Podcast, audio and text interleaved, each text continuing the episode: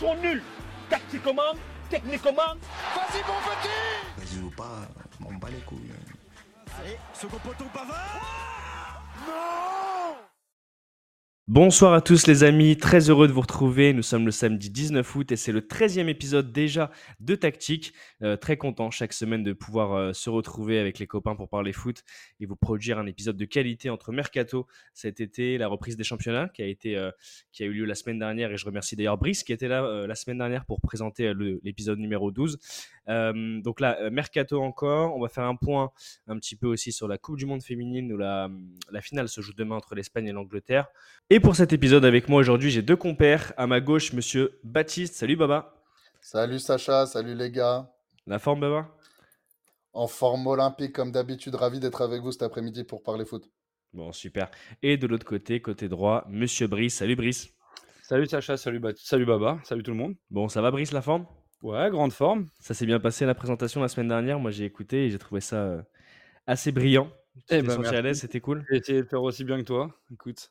Non, c'était top, c'était top. Franchement, merci encore euh, à toi, Alex et Khalil, pour, euh, pour l'épisode de la semaine dernière. Euh, messieurs, gros épisode, on commence tout de suite. On va commencer tout de suite ce 13e épisode de Tactique par euh, l'Olympique de Marseille, messieurs. L'Olympique de Marseille qui, euh, a connu une désillusion déjà avec euh, cette, double, rencontre face au, au Panathinaikos et, et, en fait cette non-qualification pour accéder à la Ligue des Champions. L'OM ira directement jouer en Europa League et en championnat hier, l'OM qui, bah, pour son deuxième match, a fait match nul face à Metz. Donc là aussi un résultat un petit peu surprenant alors que l'OM a, eu les occasions. Euh, Baba, je vais te passer la parole, ensuite Brice, euh, pour euh, justement me donner vos, avis et, et, un petit peu votre sentiment sur, sur l'OM qui démarre tout doux. On sait que bah, le match aller avait été soldé par une défaite 1-0 en terre grecque. Et les Marseillais ont réussi à, à gagner 2-1, mais ont perdu 5-3 au tir au but au Vélodrome sur ce match, ce match retour en barrage du troisième, enfin, troisième tour du barrage qualificatif pour la Ligue des Champions. L'OM a eu peut-être les occasions pour, pour battre l'équipe grecque. On peut déjà parler d'une grosse désillusion, Baba, pour, pour Marseille en ce début de saison. Oui, c'est clair, Sacha, c'est une énorme désillusion. Euh, j'avais évoqué euh, quelques, quelques épisodes plus tôt l'enjeu qu'allait représenter ce match face au Panathinaikos, cette double confrontation, parce que toute l'équipe de l'OM avait été bâtie, euh, donc à la fois l'effectif, mais aussi dans la mentalité, dans la communication, autour de ce projet Ligue des Champions, autour de ces ambitions-là. Et c'est vrai que sortir de cette manière, c'est c'est très triste et c'est très décevant pour, pour ce club. Moi, je suis un petit peu mitigé sur, sur l'analyse de ces deux matchs parce que euh, j'ai été à la fois agréablement surpris par une équipe qui tourne bien, par une équipe qui a, qui a de la qualité dans le jeu, malgré très peu de repères, malgré très peu d'expérience ensemble, et en même temps par, euh, par euh, le manque de personnalité, le manque de caractère. Même si on peut parfois dénoncer un petit, un peu, un petit peu d'arbitrage un petit peu compliqué, on peut, on, peut avoir, on peut avoir aussi un manque de chance qui est arrivé quelquefois. Je pense notamment à, plusieurs poteaux qui sont arrivés ou, ou au penalty un peu discutable euh, sur Gendouzi. Oui, oui, tu parles de, l'action justement euh, juste avant le, le but euh, grec où, où Matteo Gendouzi est, touché dans la surface, s'écroule et aurait pu peut-être bénéficier d'un, d'un penalty avec ce coup d'épaule qu'on va dire bien placé sur le dos, mais très peu épaule contre épaule. mais oui, toi, justement, Baba, tu pointes, tu pointes justement un, entre-deux entre, peut-être un peu de malchance, un peu, un peu, un, peu d'action encore plus plus, propre pour marquer et, pour tuer ce match. Et euh, d'ailleurs, ce qu'on a vu hier, euh, notamment face à Metz, c'est ce nul euh, de but partout, où en fait, à 10 contre 11, les Messins ont réussi à accrocher le nul contre l'OM, Baba. Oui, c'est ça, c'est exactement ça. Et, et, puis on en avait parlé un petit peu plus tôt. De toute façon, moi je pense que voilà, la réalité, c'est que le football, c'est pas FIFA et que quand on change un entraîneur et euh, plusieurs années de suite, quand on change cinq ou six joueurs titulaires d'une rotation, euh, titulaires d'un effectif, c'est très compliqué de reprendre directement pour des matchs qui sont euh, capitaux en début de saison. Donc, voilà, je suis mitigé au niveau de Marseille. Euh, je trouve qu'il y a quand même quelques espoirs à avoir, notamment, euh, je, notamment, je voudrais passer donner un petit coup de pouce à Vitinha, que j'attendais pas du tout et qui prouve que l'OM pourra compter sur lui cette saison, même s'il devra probablement se contenter de, de quelques miettes. Et j'ai été déçu, par exemple, d'un joueur comme Kondogbia, que j'attendais beaucoup plus fort et qui me laisse sur ma faim.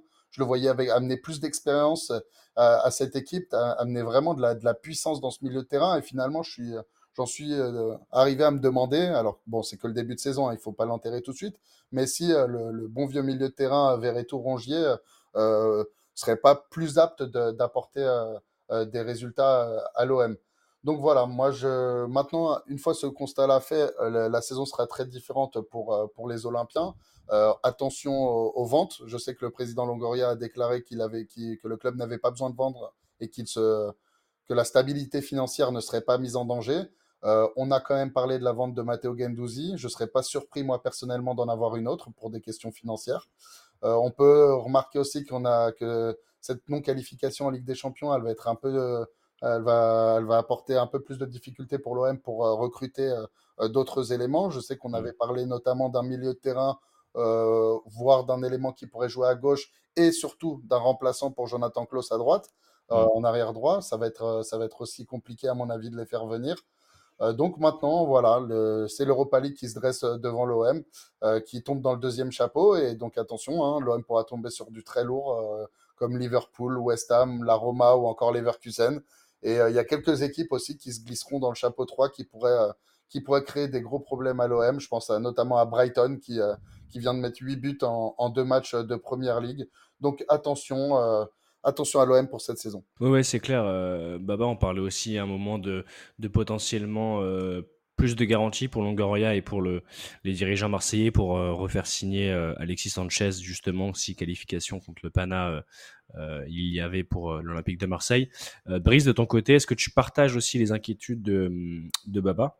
Est-ce que euh, tu te dis justement que dans cette configuration-là, euh, peut-être que dans quelques semaines, on, verra justement l'OM un peu plus rodé, avec des éléments justement comme Kondogbia que, que Baba euh, prenait en exemple, qui sera peut-être monté en puissance? Ou alors, euh, moi, moi pour l'instant, je vous dis, euh, les gars, ce que je pense, c'est que le seul qui a vraiment apporté satisfaction euh, tout de suite, euh, c'est Renan Lodi. Renan Lodi que je trouve très intéressant sur son côté, qui est pas avare d'efforts. On l'a vu, qui était même assez cramé hier face à, à Metz parce qu'il a fait beaucoup de, beaucoup de, de- de compléments sur le côté. Et il a fait beaucoup de- d'efforts. Sarr aussi, euh, Ismail Assar, qui est, qui est plutôt intéressant. Après, moi, je voulais souligner quelque chose avant de te passer la main, Brice, par rapport à ce que disait Baba, mais Vitinha, euh, moi, je pense même qu'il va être amené à peut-être plus jouer que ce qui n'était sur le papier au moment de la signature de Bameyang. Euh, là, on l'a vu hier, euh, rageur euh, euh, sur, cette, sur cette égalisation face à Metz, euh, et assez, assez intéressant par, par rapport à ses rentrées. Donc, à voir justement déjà l'état physique d'Aubameyang, voir euh, ce, ce, qui est ce qu'il est possible de faire dans le système de, de Marcelino.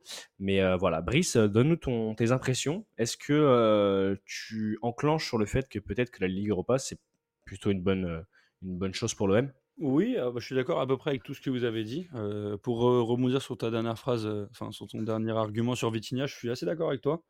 Je pense que Marseille a manqué donc au match retour contre le, Pana et, face à Metz. Je pense qu'ils ont manqué d'un tueur. Alors certes, Aubameyang met deux buts contre le Pana et, euh, et a ouvert son compteur en, compétition officielle avec Marseille, donc c'est très bien.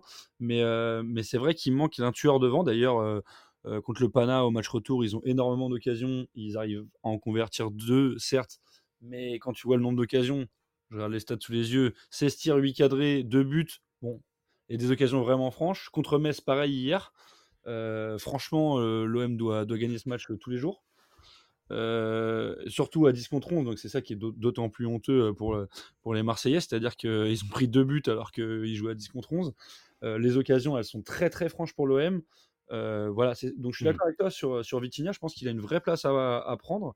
En tout cas, euh, euh, au moins, euh, en- en- au minimum en rotation avec Aubameyang et voire plus, puisque, comme on l'a dit, la saison euh, sera très, sera très longue pour l'OM. Euh, même si, ne le club ne jouera pas avec des champions, il jouera la Ligue Europa. La Ligue Europa, on l'a assez fréquemment rappelé, c'est un- une compétition qui est de plus en plus relevée. Baptiste l'a très justement dit, euh, il y a des très gros clubs encore cette année en Ligue Europa. Marseille va avoir des grosses échéances européennes. Et, euh, et ça va pas être facile de, pouvoir jouer sur, euh, sur tous les tableaux, parce qu'il faut pas oublier aussi les coupes nationales. Donc je pense qu'ils ne seront pas de trop ces deux attaquants, ce sera peut-être même un peu léger. Et euh, donc, là, c'est juste pour revenir sur Vitinha et l'attaque de Marseille. Après, pour, euh, et on parlait aussi de la Ligue Europa, mais après, euh, pour la Ligue des Champions, oui, c'est forcément décevant parce que Marseille, sur une double confrontation contre le Pana, on, on avait assez largement parlé de ça, mais normalement, on doit faire le travail. le match aller était très décevant. Je pense qu'il y a eu un problème de manque d'automatisme, comme l'a très bien rappelé Baptiste. C'est que c'est des joueurs qui se connaissent pas très bien. Il y a beaucoup de nouveaux, faut intégrer euh, le, coach est nouveau, faut intégrer des systèmes de jeu, faut intégrer euh, une façon de travailler différente, euh, des profils différents de joueurs. Et ça s'est vu au match aller contre le Pana. Déjà que physiquement les joueurs n'étaient pas au point. Parce que le Pana les a euh, franchement trimballés. Euh, au retour, c'était mieux parce que euh, Marseille, on sentait qu'il y avait un peu plus d'automatisme, que la condition physique commençait à rentrer. Il y avait une grosse, grosse domination aussi sur le match retour. c'est ça qui était, qui était peut-être terrible à la fin, je pense, pour les Marseillais, parce que hum, Brice, c'est vrai qu'on sentait bah, l'OM vraiment dominateur, qui a eu énormément d'occasions. je pense que tu, ce que tu citais tout à l'heure, mais qui a eu énormément de, de ballons chauds contre le Pana et, des, tirs sur des poteaux ou à côté, et peut-être pas assez de justement de, tueurs devant pour, pour mettre ce troisième but. C'est ça, il manque un tueur de surface. Et c'est alors Aubameyang a commencé à ouvrir son compteur, mais c'est pas encore le profil tueur absolu que, que qui manque à l'OM parce que l'OM joue, bien globalement. Les matchs sont, sont assez corrects. Ce qui m'a un peu frappé contre Metz, moi, c'est le manque d'engagement parce Ouais. que même à 10 contre 11, ils se sont fait bouger par Metz, qui est euh, une équipe euh, somme toute. euh, Enfin, j'ai beaucoup de respect pour le travail de Laszlo Bologna et puis pour euh, ce que va faire Metz cette année, parce que je pense qu'ils vont embêter plus d'un club. Laszlo Bologna, qui est un des, des coachs euh, actuels de Ligue 1, qui a, je crois, actuellement en, en activité, c'est celui qui a le plus de, de, de matchs entraînés. hein, si je dis pas de, de bêtises, en tout cas, un entraîneur ouais, qui est- qu'on a vu encore sur le banc hier haranguer ses, joueurs. Et comme tu le disais, Brice, une équipe qui a été plutôt vaillante, mais qui n'avait pas les armes, surtout à 10 contre 11, pour euh, tenir tête à l'OM, Brice. Bah, c'est ça en fait, c'est qu'à 10 contre 11, déjà, on s'attendait à ce que euh, l'OM fasse euh, beaucoup plus euh, mal à son adversaire. Et, on s'est dit aussi, euh, personnellement, je me suis dit qu'ils allaient pouvoir ouvrir euh, un peu plus les vannes offensivement et faire briller euh, certains de leurs attaquants. Alors, Amin Harit, par exemple, a fait un bon match. Euh, peut-être un peu personnel sur certaines phases de jeu, mais en tout cas, il apporte un- une percussion, un dynamisme qui est, qui Mm. est intéressant à voir. Mais euh, comme on l'a dit, euh, les occasions, elles sont quand même très très franches encore sur ce match-là. Et ce qui a manqué, bah, c'est un- même un petit pointu ou, ou quelque chose qui, qui pousse la balle au fond. Quoi, parce qu'ils ont eu des occasions. Mm. Oukidja a fait certes un très gros match, mais on peut parler d'Oukidja contre Metz, on peut parler de l'arbitrage contre le Pana, certes, c'est vrai. Mais normalement, des matchs comme ça, les deux matchs doivent être gagnés euh, tous les jours et Marseille doit se qualifier contre le Pana et doit battre Metz. Alors en championnat, c'est beaucoup moins grave puisque Marseille, pour le moment, reste premier avec une victoire et un nul en deux matchs. Donc c'est pas euh, gênant. Mais bon, bah, c'est plus gênant en Ligue des Champions avec l'élimination et ce sera la Ligue Europa l'année prochaine. Une compétition qui est un peu plus taillée, à mon avis, pour, euh, pour le club olympien et qui va être plus intéressante à jouer, euh, j'imagine, Mm. pour elle, pour aller en phase finale euh, potentiellement et, et voir ce qu'elle peut, ce qu'elle peut y faire.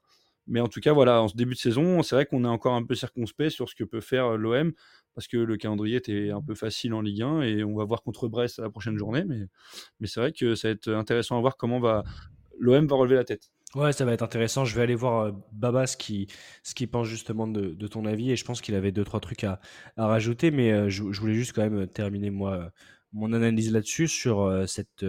bah, on peut parler de malédiction en fait des, clubs français qui n'arrivent pas à, vraiment se, sortir de, ces matchs compliqués en Europe, euh, n'arrivent pas non plus à se qualifier euh, sur des, séances de tir au but.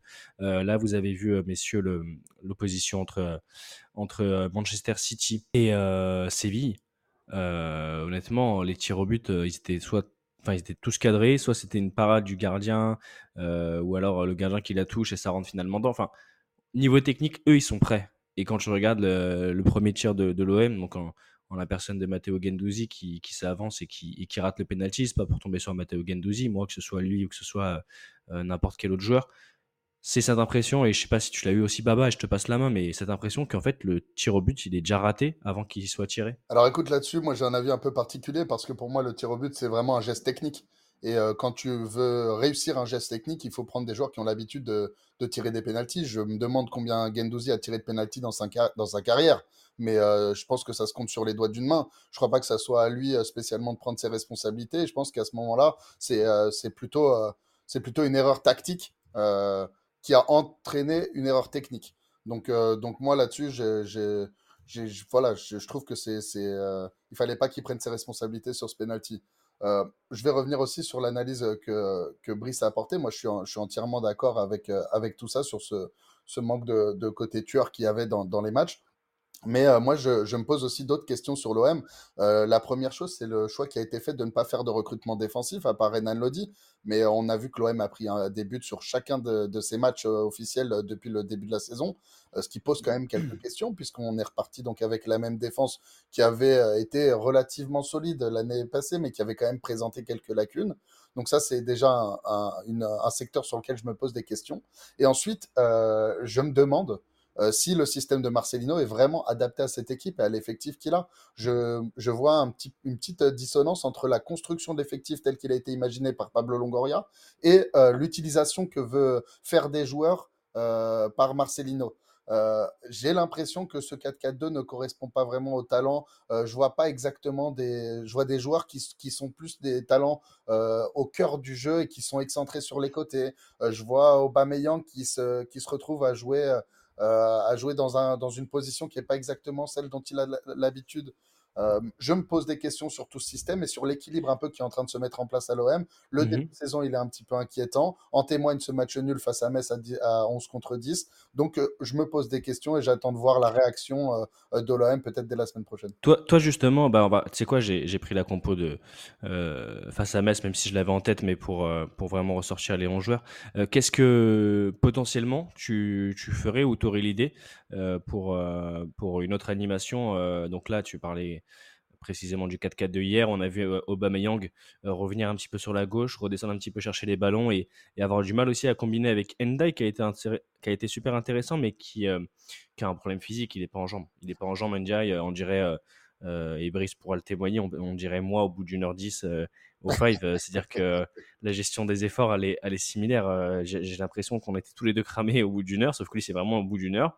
Et euh, hyper intéressant euh, dans ses percées, notamment hier euh, contre, contre Metz. Mais je suis d'accord avec toi qu'il faudrait peut-être une autre organisation. Qu'est-ce que tu verrais, toi, Baba?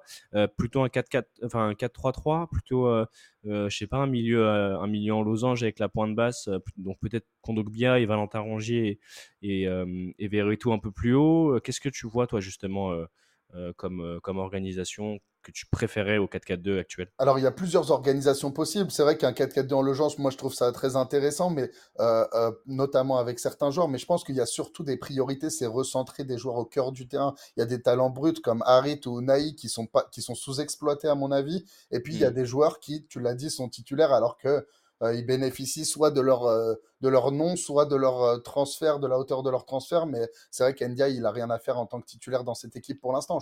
Euh, j'ai vu euh, attentivement, j'ai suivi attentivement la Mm. saison qu'il a fait l'an passé, et c'est un joueur de- dont je, je ne doute pas de la qualité. Mais c'est vrai que sur ce début de saison, euh, c'est, il est hors de forme. il est hors Mm. de forme, mais c'est Mm. pas, c'est pas, c'est pas lui rendre service que de le faire débuter comme ça euh, la saison avec l'OM. Euh, voilà. Euh, Kondogbia, c'est pareil. Je veux dire, je suis arrivé, j'étais le premier à être très satisfait de son arrivée. Ouais, ouais, on s'en rappelle. Voilà, je l'ai dit même dans ce podcast, pour moi c'est un grand joueur, mais quand on le voit hors de forme comme ça, quand on le voit provoquer des cartons rouges, euh, je veux dire, à un moment donné, il faut re- repartir sur des bases, euh, des bases solides qu'avait l'OM l'année dernière, Mm. parce que l'OM n'a pas énormément vendu de joueurs, donc euh, il faut rester sur ces bases-là, réinstaller un petit peu de, de, de, de jeu technique dans à l'intérieur, et puis je pense que l'OM s'en sortira mieux. Et je pense qu'avec un, justement une, une, marche accélérée pour, euh, pour Unai et le, fait qu'il revienne bien aussi, ce sera, ce sera peut-être intéressant pour stabiliser l'équipe parce qu'Unai c'est un grand talent milieu et, et ça, peut être, ça peut être aussi intéressant. Euh, Brice, je te repasse la main pour conclure et puis après on va aller du côté euh, du Paris Saint-Germain pour cette deuxième page. Ouais, je suis d'accord aussi avec, euh, avec Baptiste, globalement. C'est vrai qu'au niveau de l'animation, il y a des choix qui peuvent paraître un peu étonnants, mais même toi, tu l'as, bien souligné. C'est-à-dire que physiquement, on sent qu'il y a des joueurs qui sont pas du tout au point encore et qui, euh, comme l'a dit Baptiste, euh, sont alignés parce qu'il y a un montant de transfert euh, conséquent ou parce qu'il y a un nom euh, euh, plus vendeur que certains euh, sur le terrain. Après à voir, puisque l'Olympique euh, de Marseille n'a pas encore fixé son effectif, il y aura encore euh, quelques ventes, euh, bon, on va en parler après pour le mercato, mais disons qu'il y a des choses qui vont encore bouger. Euh, moi, je suis d'accord. Je pense que Vitinha peut prendre une place euh, devant, aux côtés d'Aubameyang notamment, parce que euh, pff, pour moi, il a plus un profil d'ailier. Après, euh, il a marqué quand même quelques buts avec Sheffield l'année dernière, mais, mais, mais je sais pas. Je- au niveau de la percussion sur les ailes, Mm. je sais pas, je le verrais bien sur un côté personnellement, euh, à la place de Soglo notamment, qui a, on le souligne, a mis un but, euh, a mis un but lors du dernier match. Donc, il- tant mieux pour lui et tant mieux aussi pour la formation marseillaise. Ça fait plaisir de, de voir des jeunes joueurs euh, marqués pour leur première euh, titularisation. Hmm. Et, euh, mais je suis pas sûr que ce soit un joueur qui intègre le 11, le 11 type toute l'année. Et je pense que euh, Ndiaye Sarr sur les côtés, par exemple, euh, moi, ça, pourrait me plaire avec euh, Vitinha Aubameyang devant. Mais, euh, mais on, ça pourrait être, un- par exemple, une, une idée en 4-4 de losange, par exemple, ou, euh, ou avec 2-6 à plat et, et deux joueurs sur les côtés, notamment. Après, euh, après on l'a dit, l'effectif est quand même assez fourni pour le moment au milieu de terrain. Donc, euh, on ne sait pas encore si toutes les ventes, enfin, on sait pas encore quelles, quelles seront les ventes jusqu'à la fin du mercato, mais Ouais. en l'état, il y a aussi moyen de faire tourner pas mal et de, en cas de méforme de l'un ou de l'autre, euh, mettre un peu d'émulation au, au niveau du, milieu de terrain notamment. Et donc euh, de faire tourner, euh, par exemple, on a parlé de Kondogbia qui est pas en très grosse forme en ce début de saison. Il pourrait très vite sortir du 11. Et, et par exemple, on a, tu as parlé d'Unai, mais Unai, par exemple, qui a marqué euh, la dernière journée de championnat, pourrait aussi euh, euh, faire son entrée euh, contre Brest notamment. Enfin, on verra, mais disons qu'il y a, y a- y a une multitude d'animations possibles avec, euh, avec euh, les joueurs de l'effectif marseillais. Donc, euh, euh, on peut voir euh, pas mal de choses bouger dans les prochaines journées. ouais. Hmm. Moi, si je dois, synthétiser euh, euh, vos avis, euh, Brice et, et Baba, je retirerai un petit peu de, pessimisme que c'est vrai que j'ai mis dans le ton parce que en fait c'est de la c'est de la déception. J'aurais préféré que que l'OM se qualifie en, en- Ligue des Champions et puis je vais retenir un, point un point positif, c'est que l'OM a quand même recruté. Je pense que l'OM peut avoir une bonne équipe, donc on va leur souhaiter toute la chance et et la force qui mérite pour, euh, pour l'Europa League. Euh, On sait que l'OM a déjà fait une finale d'Europa League contre l'Atlético Madrid, si je dis pas de bêtises, messieurs. Et euh, c'est aussi peut-être Perdu euh, 3-0 une marche qui est 2018. en 2018, c'est ça? Perdu 3-0. C'est euh, c'est aussi une, une, une marche peut-être un peu trop haute aujourd'hui pour l'OM la Ligue des Champions. Et voilà, j'espère qu'ils prendront au moins cette compétition à cœur et que quand la machine, sera lancée en, championnat notamment, on pourra, se, féliciter de matchs intéressants de l'OM en, en Ligue Europa. Euh, messieurs, on va enchaîner avec le Paris Saint-Germain. Je te, je te coupe juste deux secondes. Vas-y, Brice. Enfin, je rajoute une info, je te coupe pas. Du coup, euh, c'est pour rebondir sur ce que tu dis. Oui. Le tirage de la Ligue Europa, donc qui concernera euh, Marseille et les autres clubs euh, français engagés, si je dis pas de bêtises, c'est Rennes et Toulouse, euh, euh, aura lieu le 1er septembre. Donc euh, ça vient très vite et on va vite être fixé sur euh, le groupe de l'OM et, euh, et le groupe aussi des autres clubs français engagés. Donc euh, on va suivre ça avec attention C'est clair. on en parlera dans Tactique. euh, On en parlera dès que, dès que ce sera tombé, mais c'est vrai que dès, dès le tirage, ça donnera aussi le ton, euh, justement, avec donc les calendriers des, des matchs de poule. Ça, ça donnera le ton aussi, justement, pour suivre l'OM en Europe. Le PSG, les gars, le Paris Saint-Germain, il s'est passé euh, encore pas mal de choses dans le club de la capitale. Donc, on va revenir factuellement sur, euh, sur euh, les points mercato. Il y a eu la signature de monsieur Ousmane Dembélé. Euh, je crois que Brice, tu en avais parlé, ou du moins euh, vous aviez évoqué cette possible arrivée euh, du côté du Paris Saint-Germain. Et cette semaine, il y a aussi eu le départ de Neymar, euh, qui s'en est allé euh, du côté d'Al Hilal euh, en Arabie Saoudite. Euh, voilà, donc euh, déjà, est-ce que Baba, tu voulais dire un petit mot sur Neymar? Avant ça, je vais juste rappeler euh, que le Paris Saint-Germain a fait nul pour cette première journée en, championnat face à Lorient. Euh, J'étais au stade, euh, donc euh, j'ai pu observer un petit peu justement les déplacements, euh, les mouvements et, justement les, consignes du coach qui les lance très fort puisque de la tribune près, je les entendais quand même euh, assez distinctement en espagnol. Euh, mais, euh, mais oui, non, euh, match euh, plutôt tactique, plutôt, euh, plutôt intéressant, même si j'ai pointé, après je vous, je vous dirai euh, justement ce que j'en ai ressorti, mais des, des, des- faiblesses et je pense qu'il y a des manques encore, même si là pour le coup on est vraiment sur une restructuration et, et un, rééquilibrage au niveau de l'effectif. Euh, donc voilà, match nul 0-0 euh, lors du premier match face à Lorient et, et justement on pense aussi, euh, en tout cas un accord aurait été trouvé aujourd'hui entre le Paris Saint-Germain et Randall Colomwani, l'attaquant euh, international français. Donc voilà, pêle-mêle c'est un peu toutes les infos qu'on peut sortir de manière, euh, de manière brute et, et, et fixe. Et je vais passer la main à Baba pour qu'il nous fasse un petit tour, euh, un petit tour d'horizon de ces derniers jours. Je sais qu'il doit, en ayant manqué l'é- l'épisode de la semaine dernière, il doit, il doit un peu chauffer euh, sur son siège parce qu'il a plein de choses à dire. Baba, je te laisse la main. Ouais, tu as totalement raison. On arrive tout doucement à la fin du mercato et ce qu'on peut voir, et c'est la moindre des choses, c'est que le Paris Saint-Germain a fait des choix forts. Il y a une véritable révolution qui est en train de s'opérer euh, au sein du club. Certains la- l'attendaient, certains la demandaient, certains la réclamaient depuis longtemps. Certains auront plus de doutes, comme, comme moi. Mais je demande à voir. Alors le premier, euh, pour moi, le premier choix fort euh, qui a été opéré par le Paris Saint-Germain cette saison, c'est, je suis obligé de parler du dossier Mbappé, puisqu'il a été donc réintégré officiellement à l'effectif, euh, après le match nul un petit peu décevant, notamment sur, sur le secteur offensif du Paris Saint-Germain en ouverture du championnat. Alors cette réintégration, elle intervient alors que le président Nasser El Khelaifi a, dit qu'il le ferait seulement en cas de prolongation du joueur. Pour l'instant, on n'a pas entendu parler de prolongation.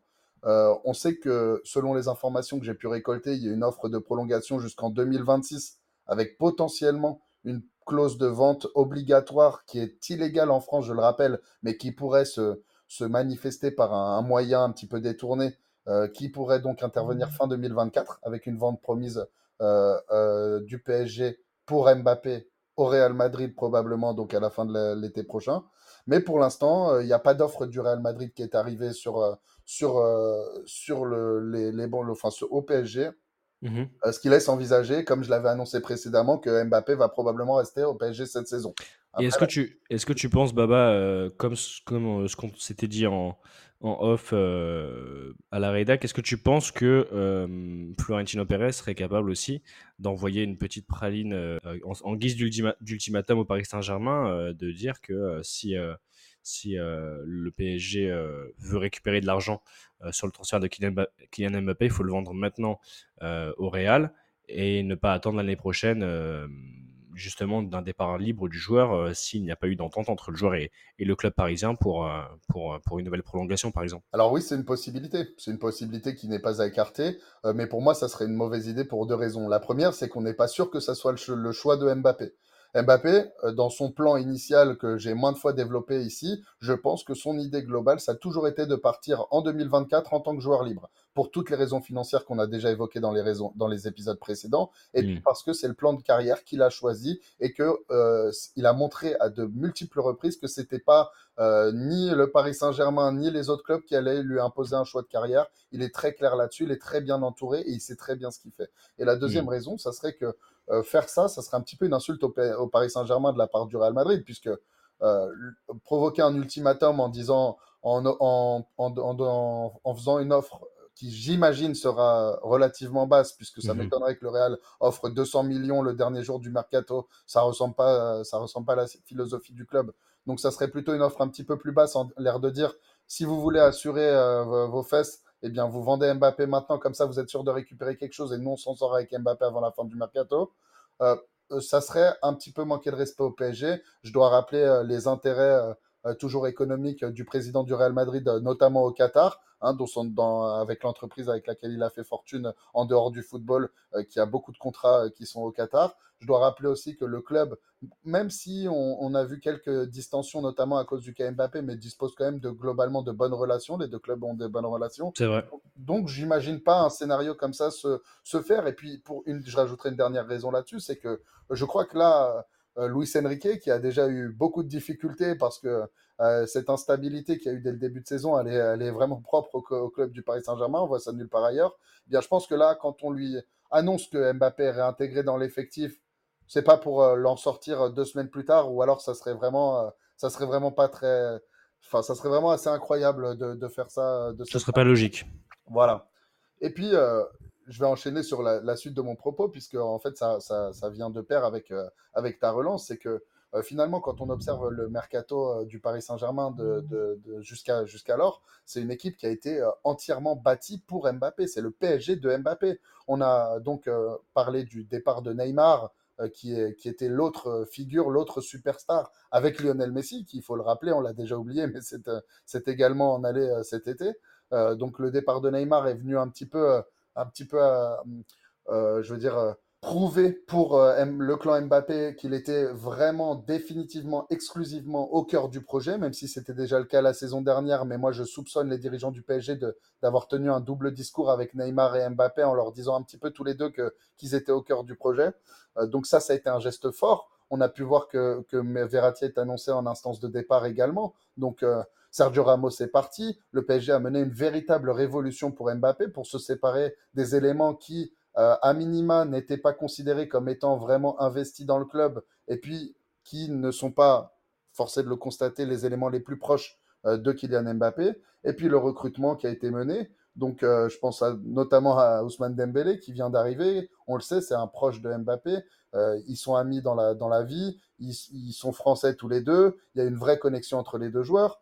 Euh, on l'a vu aussi peu de fois, mais on l'a vu un petit peu en équipe de France. On, pa- on peut penser aussi à l'arrivée de Gonzalo Ramos. Le, Mbappé avait réclamé de jouer avec une pointe euh, l'année dernière. Il c'était Robert Lewandowski qui était visé ou qui était dans l'esprit d'Mbappé. Il n'a pas pu l'avoir. Il a été très déçu par ça. Je pense que ça a été l'une des conditions, en tout cas l'une de ses volontés réclamées pour le mercato cette année. Il en a une qui arrive, donc c'est obtenu. Euh, on, vous a- tu as parlé dans ton introduction de la potentielle arrivée de, de Randall Colomwani, qui est pareil, qui est un, qui est un jeune de Bondy, qui est un, qui est un ami de Mbappé, qui est de la, plus ou moins de la même génération. Donc euh, c'est c'est tout un recrutement qui est mené pour, euh, pour, pour combler les désirs du, roi Mbappé au PSG. Et je pense que dans toutes ces conditions-là, il, n'a qu'une seule solution, c'est de rester au PSG à minima l'année prochaine. Ça, je le vois absolument pas. Je vois absolument pas quitter le club. Je pense qu'il euh, sera là aussi. Maintenant, euh, tu sais quand même, Baba, que, tout peut arriver vite, tout peut évoluer rapidement. Euh, D'ici à demain, on peut avoir un communiqué, on peut avoir une nouvelle information, on peut avoir une sortie du groupe après une réintégration. Et je pense que c'est aussi pour ça que, que Luis Enrique, notamment, et on en avait parlé il y a quelques épisodes de cela, mais... euh, mais semblait déjà un petit peu préoccupé en, étant euh, juste arrivé au PSG parce qu'il s'était rendu compte un peu de, du bourbier dans lequel il avait mis les pieds. Euh, pour revenir factuellement sur, euh, sur ce que tu viens de dire, par exemple sur les, les arrivées euh, qu'on comblé, qui, qui, ont été, euh, qui ont été enregistrées par le Paris Saint-Germain, sur Gonzalo Ramos justement, un vrai numéro 9, enfin une vraie pointe en tout cas, et euh, j'avais noté pas mal de trucs, là j'ai ressorti ma fiche du match euh, du 12 août, donc de samedi dernier face à Lorient, mais euh, j'avais noté euh, un point positif sur les, appels, potentiellement tout ce qu'on peut moins voir aussi euh, lorsqu'on est, lorsqu'on est devant la télé, mais qu'on voit bien au stade. Et, j'aime bien moi aussi me focaliser à la fois sur, les attaquants et aussi sur les défenseurs. J'aime bien regarder un petit peu, un petit peu ce qu'il en est dans le jeu sans ballon. Et ça fait très longtemps que j'avais pas vu un, attaquant répéter les appels, les courses sprint dans le dos des défenseurs à haute intensité pour essayer de se dégager un espace. Et honnêtement, je vous dis la vérité, je pense que c'est euh, avec Anging Lee qui a plutôt été en dedans en deuxième période, mais qui avait bien commencé. C'est un peu les deux joueurs parmi les recrues qui m'ont donné une bonne impression. Euh, Asensio, j'ai mis aussi qu'il y avait quelques quelques mouvements pas mal, mais Kangin Lee par rapport à Asensio a vraiment été euh, plus plus percutant. Ils ont d'ailleurs permuté tous les deux euh, l'un à droite et l'autre passant à gauche euh, assez rapidement vers la 20e minute de jeu. Mais en tout cas, voilà, Gonzalo Ramos, euh, assez intéressant. Et justement, je pense que ça pourrait être euh, bah, un bon point euh, pour, pour Mbappé. Bon, du coup, si Randall Colomwani, l'international français, arrive au Paris Saint-Germain, logiquement, ça devrait être lui qui, qui passerait numéro 1.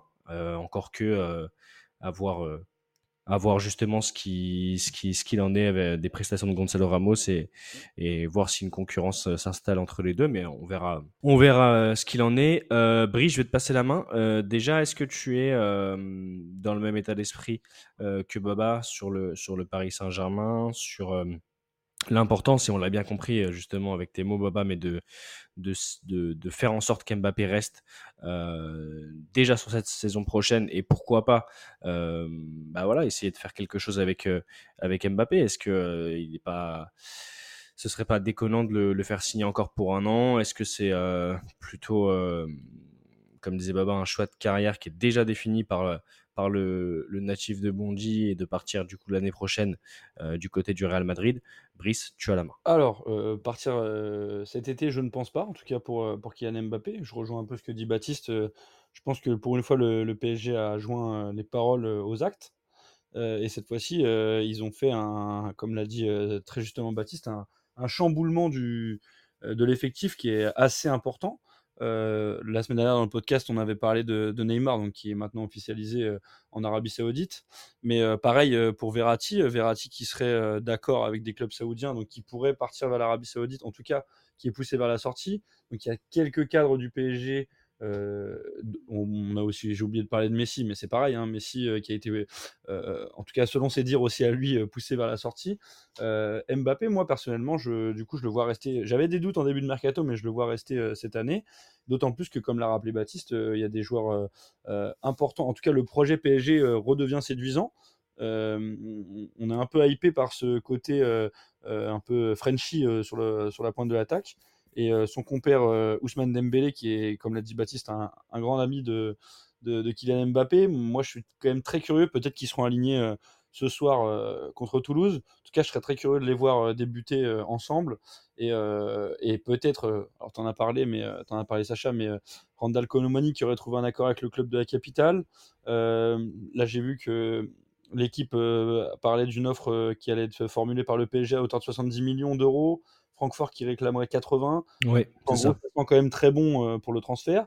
Et ça ferait une attaque euh, sur le papier, en tout cas purement française, parce que Mm. Dembélé, Mbappé, euh, Colomboigny, disons qu'on est un peu hypé, on a envie de voir à quoi, à, à quoi ça va ressembler. Et puis, euh, je pense que euh, Gonzalo Ramos, je pense qu'il aura quand même une place dans la, dans la rotation, puisque comme on l'a dit avec Marseille, mais ça marche aussi pour le PSG, la saison sera longue hein, avec les, les compétitions européennes et, les, et, et le peu d'attaquants de pointe de, de métier et de profil. Euh, je pense qu'il aura largement de quoi euh, prouver que- qu'il vaut euh, le, montant de son transfert et qu'il aura quelques occasions de, de se montrer. Euh, ça, c'est juste pour le. Et pour en revenir aussi sur le match de Lorient, euh, donc le PSG a battu un record aussi en termes de passes. Ils ont fait plus de 1000 passes, 1002 passes, je crois, euh, sur ce match-là. Et ce qui a manqué vraiment, selon moi, donc, clairement, ils ont eu la possession, ça, c'était pas trop une surprise. Mais ce qui a manqué, c'est ce qu'il y aura peut-être ce soir, c'est-à-dire des détonateurs, des joueurs sur les Exactement. capables de faire la différence, comme Mbappé, comme Dembélé, des gens qui euh, sont assez déroutants. On ne sait pas trop euh, ce, qui va, ce, qui, ce qui va se passer. C'est ça aussi la beauté du football, c'est euh, de surprendre son adversaire et c'est ce que savent faire parfaitement Dembélé et, et Mbappé. C'est exactement ça, Brice. Je vais te redonner la main, Baba, mais je vais, je vais revenir justement sur ce que tu viens de dire à l'instant. Déjà, sur le nombre de passes, je sais pas si vous avez vu cette image. J'ai vu qu'elle était, ça m'avait fait beaucoup rire d'ailleurs qu'elle tournait sur, sur les réseaux sociaux, notamment Twitter. Mais cette image du coup de sifflet final, où à la fin, il y a au moins cinq joueurs de Lorient qui s'écroulent euh, sur la pelouse du parc. Je sais pas si vous l'avez vu. C'était symptomatique parce que euh, on a tous joué au ballon, euh, peu importe les niveaux. On va pas, on va pas lister nos, nos brillantes carrières ici. Nos auditeurs de tactique préfèrent nous entendre plutôt que de nous voir jouer. Mais c'est vrai que courir après le ballon, c'est ce qui fatigue le plus. Et c'est vrai que j'ai noté les deux points que tu viens de, dire, Brice. Euh, moi, j'ai écrit comme ça. J'ai écrit manque de boost au milieu et pas assez de détonateurs. Donc c'est exactement deux phrases que tu viens de que tu viens de, dire euh, justement au micro. Et c'est vrai que hum, c'est pour ça que j'étais un petit peu mitigé euh, sur à la fois ce résultat nul, mais qui n'était pas forcément un match nul, qui était plutôt, plutôt avec pas mal d'enseignements. Et, voilà, et j'avais, j'avais notamment pointé euh, l'activité de Vitinha avec, euh, pour moi, un manque de, décalage créé. Il avait peut-être moyen de faire quelques passes un peu plus précises aussi euh, dans la deuxième partie du terrain. Peut-être que ça va justement être comblé, comme tu le disais à l'instant, et je fais la passe à Baba, mais par des, des détonateurs comme Ousmane Dembélé, qu'on sait euh, virevoltant, crochet, crochet, pied droit, pied gauche, parce que lui l'avait déjà expliqué qu'il qu'il était droitier mais qui préférait le pied gauche. Enfin, on sait plus vraiment de quel pied, il est. Baba, justement, si tu peux nous parler un petit peu de, ce que tu vois euh, par rapport à, Ousmane Dembélé euh, au Paris Saint-Germain, est-ce que tu as plutôt l'impression que ça va être un top ou que par rapport à son corps, on sait qu'il a déjà eu des blessures au niveau du Barça notamment, euh, un flop et voilà un petit peu ton sentiment là-dessus. Alors moi, Ousmane Dembélé, c'est un, un joueur que j'ai toujours suivi et que j'ai toujours apprécié. Euh, c'est un joueur qui, est, bourré de talent, ça je pense que personne ne peut dire le contraire, mais qui a toujours été miné par des blessures. Alors tout, va dépendre de ça en fait finalement, tout va dépendre de, sa capacité à rester en forme. On a vu que ça a été compliqué sur les dernières saisons, on a vu qu'il a subi euh, plusieurs grosses blessures, mais si jamais il parvient à rester en forme, moi ce duo Mbappé-Dembélé me fait saliver. Euh, parce qu'on sait que euh, dans le football, euh, et ça, pareil, on peut, le, on peut le dire avec notre expérience personnelle, quand on s'entend bien avec quelqu'un avec qui on joue, qu'on a envie de le trouver, qu'on a envie de, Mm. de faire des actions ensemble, qu'on a envie de se passer le ballon, qu'on a envie de faire marquer son, son poteau, et ben plus facile. directement, ah ben, c'est beaucoup plus facile. Mm. Et ça fonctionne bien. D'autant plus que c'est deux joueurs qui techniquement sont très très très à l'aise, euh, qui peuvent euh, s'entendre parfaitement bien du fait de leur position. Il y en a un qui est plus à l'aise à droite, l'autre qui est plus à l'aise à gauche. Euh, je ne vois que du positif par rapport à cette association. Selon moi, elle serait plus à même d'être d'être co- d'être complémentaire avec un profil comme Gonzalo Ramos que Colomwani, parce que d'une part, ça, lui, ça leur permettrait d'avoir un appui, un pivot euh, qui Mm. pourrait euh, les relancer chacun, leur faire prendre la profondeur des deux côtés. Je pense que ça pourrait être parfaitement, euh, ça pourrait parfaitement coller en termes de trio, même si je laisse sa chance à Randall Colomani de nous convaincre. Je suis d'ailleurs pas convaincu qu'il a été, qu'il signerait pour être forcément une doublure au, terme, Ouais. au, au poste de numéro 9. Je pense qu'il pourrait intégrer la, relation, la rotation sur les côtés également et que les dirigeants parisiens ont quelque part en tête une potentielle blessure de Dembélé et qu'ils veulent s'assurer un petit peu euh, Bah oui. euh, voilà, de, des joueurs sur ce côté droit. Donc moi, j'ai hâte de voir cette, euh, cette connexion-là qui pourrait se faire. Mais tu l'as dit tout à l'heure, hein, tu as dit euh, euh, manque de détonateurs. Donc ça, les détonateurs, on va les avoir. Et puis tu as parlé d'un boost au milieu de terrain. Et c'est là que je suis beaucoup plus inquiet. Parce que Mhm. je vais te dire, euh, moi, euh, j'ai regardé ce match de Lorient et j'ai eu euh, des bonnes surprises, notamment Ougarté, que j'attendais pas à ce niveau-là, même si ça n'est que Lorient sans leur manquer de respect, mais euh, je l'attendais pas à ce niveau-là. J'ai vu que vraiment, lui, il avait un profil euh, qu'on n'a vraiment pas au Paris Saint-Germain et qui va faire vraiment beaucoup de bien. Mais Qu'on n'avait pas depuis longtemps d'ailleurs. Qu'on n'avait pas depuis longtemps, un joueur avec des appuis aussi toniques et, et capable de. euh, tu l'as vu, j'imagine, je crois que c'était de tête à la 65-66e minute, la, la faute qu'il fait euh, pour casser justement la contre-attaque, ça, c'est des, des choses dont on a besoin en fait au Paris Saint-Germain. exactement on- dont on a besoin et qu'on n'avait plus depuis euh, presque un Thiago Motta qui faisait des fautes intelligentes un petit peu comme ça, avec combiné à l'agressivité d'un Matuidi. Euh, moi, j'avais j'avais pas vu ça depuis un bon bout de temps. Donc ça, je suis très content. Mais par contre, au milieu, euh, la- voilà, malgré des performances très prometteuses de Zaire Emery qui a pris qui a pris une grosse confiance en lui et qui, je pense, va va pas arrêter de nous impressionner cette saison. euh, et donc Ougarté qui pourrait aussi progresser, même si j'attends de voir face à des plus gros effectifs euh, ce que ça va donner. Mais derrière, euh, derrière c'est très faible en quantité et en qualité. On a Vitinha, euh, Fabian Ruiz et Danilo qui sont les trois seuls vrais milieux de terrain. Mais les deux premiers, ils ont montré leur faiblesse l'année dernière. Et le troisième, il a souvent été utilisé en défense centrale, où il a Mhm. été très bon. Et je pense que c'est un petit peu l'idée des dirigeants euh, euh, cette année. Et Bah, puis, comme à Lorient, comme à voilà, Lorient, il a été utilisé derrière, donc impé- impérial, mais c'est vrai que par rapport à ce qu'il nous avait montré, notamment avec le Portugal en 6, euh, bah, c'est peut-être un petit regret de jamais vraiment avoir pu euh, l'aligner plusieurs matchs d'affilée à ce poste-là, euh, Baba. Exactement, exactement. Et puis derrière, on a qui? On a Kangin Lee, qui est, tu l'as dit, qui est plus offensif, qui serait, qui, qui est pas vraiment, euh, qui est pas vraiment un milieu de terrain, et puis qui en plus a l'air d'avoir une Mm. santé un petit peu fragile également. Et on a, pour finir, le tout jeune Cherendour, la petite, la recrue, mais qui aura sûrement euh, pas le niveau pour, euh, pour des gros matchs de Ligue des Champions. Donc je dis, moi je dis attention quand la Ligue des Champions va commencer, avec ce milieu de terrain euh, Ugarte, Zaire Emery, euh, euh, Vitinha, pour moi ça va être très très difficile euh, en Ligue des Champions. Donc euh, c'est mon petit bémol. Je suis d'accord, je vais te passer la main, Brice, pour réagir à ça et je vais te faire une petite transition parce que justement, euh, c'est pas la première fois qu'on en parle au micro euh, pour nos chers auditeurs de tactique, mais aussi en off, euh, que ce soit que ce soit le soir ou la journée ou à la cantine. Enfin, chers auditeurs, vous avez bien compris que, que la petite bande parlait de foot toute la journée euh, et la nuit aussi. On s'envoie des petits messages, mais euh, mais c'est pour ça que j'étais très étonné que le PSG ne se positionne pas, en tout cas pour gérer le milieu de terrain, sur euh, sur des joueurs comme Tonali, sur des joueurs comme Barella. Euh, sur, euh, sur euh, des, des, petits joueurs allemands aussi, sur Daniel Mo. Enfin, c'est, vraiment pour moi le. Et c'est pas encore fini, donc on va voir justement ce qui se passe. Mais c'est pour moi un petit regret en fait à chaque mercato, c'est que je, je, je, j'espère à chaque fois que la première info qui va sortir, la première rumeur, ça va être sur un vrai milieu de terrain complet, costaud. J'ai pris l'exemple de, de Barella et de Tonali, mais c'est un joueur, par exemple, Tonali, qui est parti jouer en Angleterre. Ah, le Paris Saint-Germain, pour moi, avait les, moyens de, faire venir ce joueur-là, par exemple, au, Paris, au PSG. Je veux dire, à un certain moment, il faut aussi euh, euh, éviter de, peut-être de, se ramener d'autres problèmes ou alors d'autres euh, prises de tête sur, des postes qui sont, on va dire, déjà un peu, fournis. En attaque, il y avait forcément des manques. Mais maintenant, je pense que voilà, prendre Colomboigny, ok, c'est une super bonne, bonne recrue, mais je préférais ne pas prendre, par exemple, prendre Colomboigny et de laisser les clés un petit peu du camion en, en neuf à Gonzalo Ramos, par exemple, et de prendre un autre milieu de terrain. Parce que Marco Verratti ou pas Marco Verratti, moi, je préférais maintenant, après, avec le départ de Neymar, que Marco Verratti reste au milieu de terrain et justement euh, soit épaulé par un Ougarté qui sera euh, dans la densité, qui sera un petit peu plus euh, sur les, fautes intelligentes, la récupération, laisser Mar Marco Verratti se focaliser sur la, la transition entre la récupération de Danilo, par exemple, et une bonne passe, un bon lancement sur le côté pour Ousmane Dembélé. Et euh, peut-être, un- je sais pas, moi, Fabien Ruiz, s'il arrive enfin à monter en puissance et qu'il affiche un, niveau qu'il avait notamment du côté du Napoli. Mais, euh, mais voilà, c'est vraiment ce, ce petit, ce petit coup de gueule, voilà, où j'ai l'impression que, que tout est fait pour éviter euh, justement de se dire ah c'est le problème principal le milieu de terrain alors que nous bah, ça fait des mois et des semaines et des années qu'on en parle notamment depuis la fin du trio Verratti, Matuidi, Thiago Motta, Brice euh, ton avis là-dessus? Et puis après on passera euh, sur une autre page.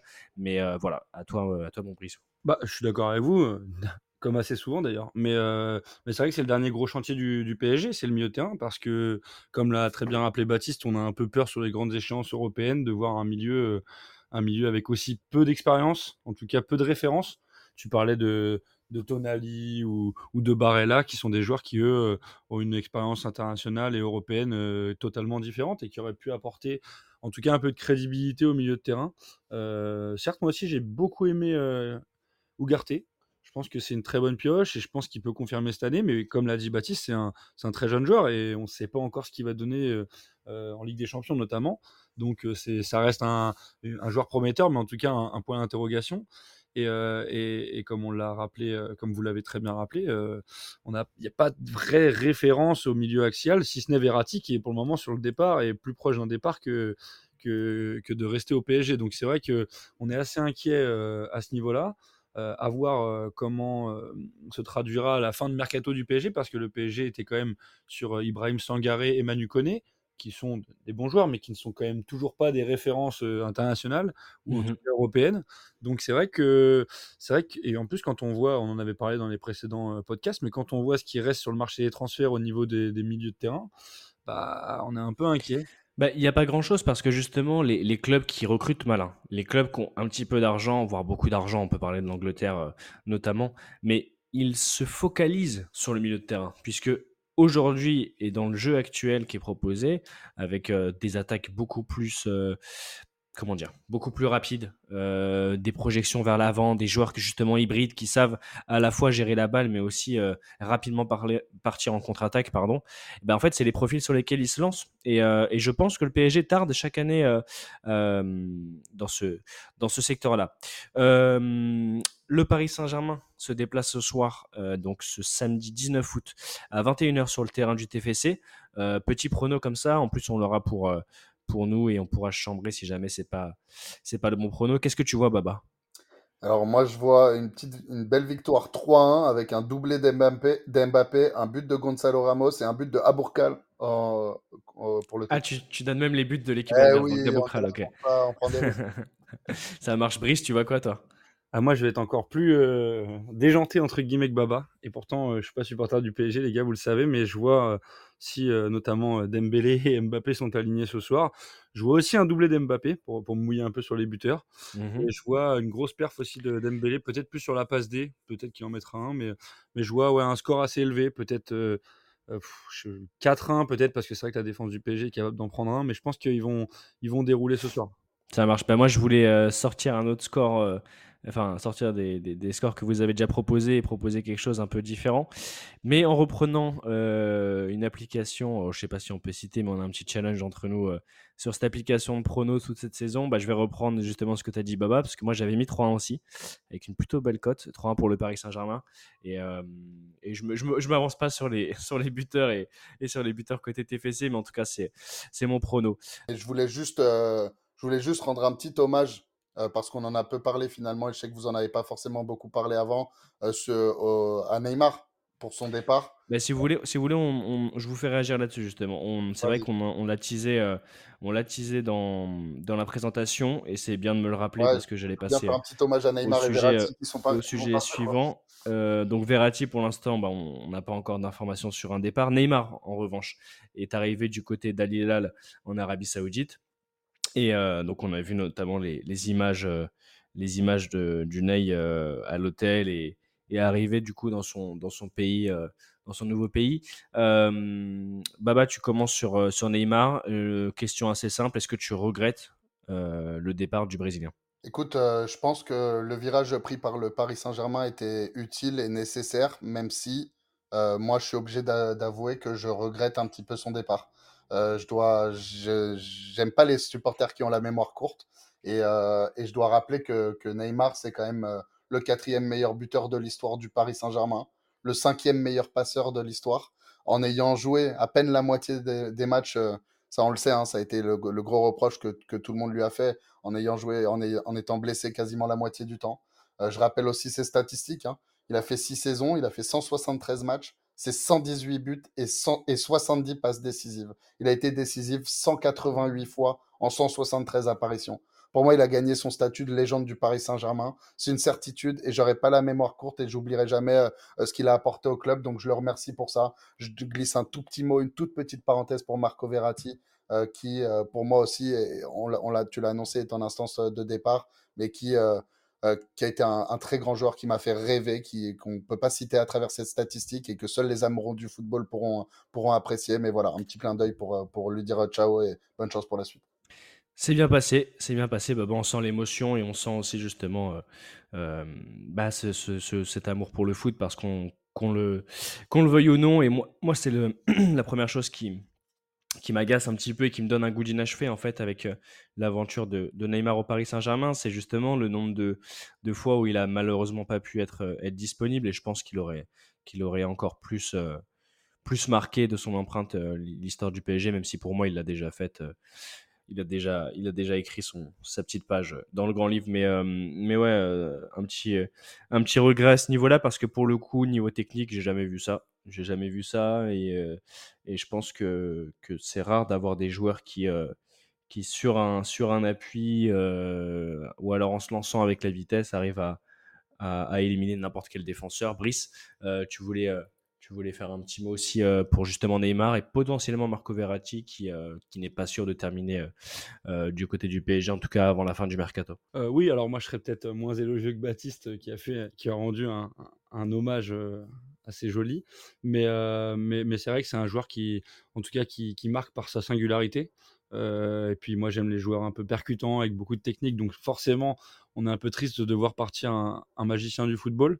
Alors on n'évoquera pas tout ce qui est extra- extra-sportif puisque de toute façon on sait que, comme l'a rappelé Baptiste, il a manqué pas mal de rencontres. Mais en tout cas, sur les rencontres où il a été présent, il a quand même pesé dans beaucoup de rencontres. Et on, on peut que saluer euh, le, le- la- le joueur. Après, voilà, on- il ne sera pas à plaindre non plus en Arabie Saoudite. Et puis, Oui, on a parlé assez grandement, le championnat est en train de se renforcer. On pourra le suivre sur, sur les antennes de Canal. Euh, il est de, de plus en plus intéressant, en tout cas au niveau des joueurs qui y signent. Tous les jours, il y a une nouvelle signature. Euh, donc je pense que d'ailleurs Neymar en, en aparté a rendu euh, hommage aussi à Cristiano Ronaldo en disant que ça avait été le pionnier un peu pour, Ouais. Pour lancer euh, Mm. la hype autour du championnat euh, saoudien. Donc, euh, donc bah, écoute, moi je suis en tout cas certes un peu triste pour le PSG, mais je pense qu'ils vont réussir à le remplacer. Il n'y aura pas ce- cette folie que Neymar a au niveau de la créativité sur le terrain, mais, mais il y aura d'autres profils très intéressants aussi pour le PSG. Et personnellement, puisque moi c'est un peu plus mon poste, celui de Verratti, euh, bah, je suis un peu euh, triste s'il venait à quitter le PSG. Euh, même si je peux comprendre aussi que le club veuille s'en séparer pour euh, d'autres histoires euh, diverses et variées qui, rentrent un peu dans le champ de, celui de Neymar, c'est-à-dire le fait de manquer pas mal de matchs et, voilà. Mais en tout cas, dans sa, manière de jouer, dans sa prise de risque, moi c'est un joueur que, j'apprécie énormément. Donc, je suis un peu, triste aussi à ce niveau-là. Juste avant de fermer cette page euh, du Paris Saint-Germain, parce qu'on a fait, euh, je pense qu'on a, fait un petit peu le tour et, euh, que c'était plutôt, assez complet par rapport à ce que tu viens de dire à l'instant, Brice, et sur, sur Verratti. La logique voudrait, parce qu'on a, entendu ses velléités de départ et, justement le fait que le, Paris Saint-Germain penserait aussi à, s'en séparer. Mais c'est marrant parce que sur le dossier Verratti, moi, ça va peut-être vous surprendre, mais je le vois pas partir. Je le vois pas partir euh, avant la fin de ce mercato.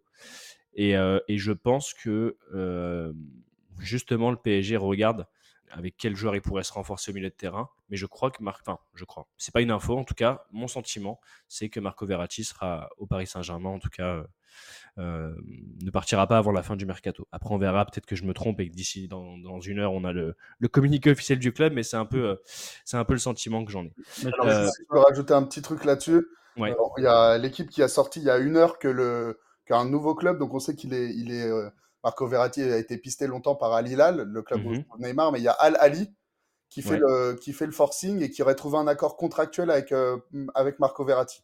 Pas encore avec le club parisien, mais qui aurait trouvé un accord aussi avec Verratti. Donc, je, moi, je, je lui souhaite de rester au Paris Saint-Germain. Je pense qu'il a encore des cartes à jouer, notamment dans un Je nouvel aussi. effectif, avec un nouvel entraîneur qui correspond à sa philosophie. Mais Mm. il semble quand même assez proche d'un départ, à mon avis.